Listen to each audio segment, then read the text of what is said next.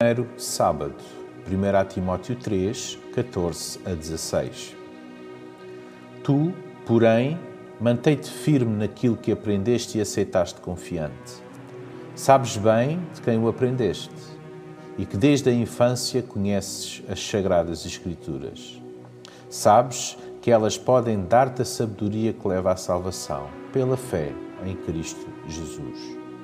Toda a Escritura é inspirada por Deus e serve para ensinar, convencer, corrigir e educar, segundo a vontade de Deus, a fim de que quem serve a Deus seja perfeito e esteja pronto para fazer tudo o que é bom.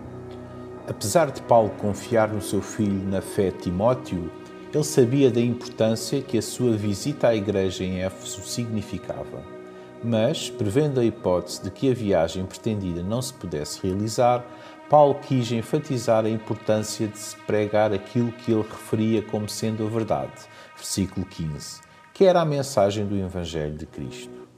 A palavra mistério do verso 16 deve ser entendida como algo que antes estava oculto, mas que agora está revelado pela vinda de Jesus ao mundo com o propósito de justificar os pecadores através do seu sacrifício redentor.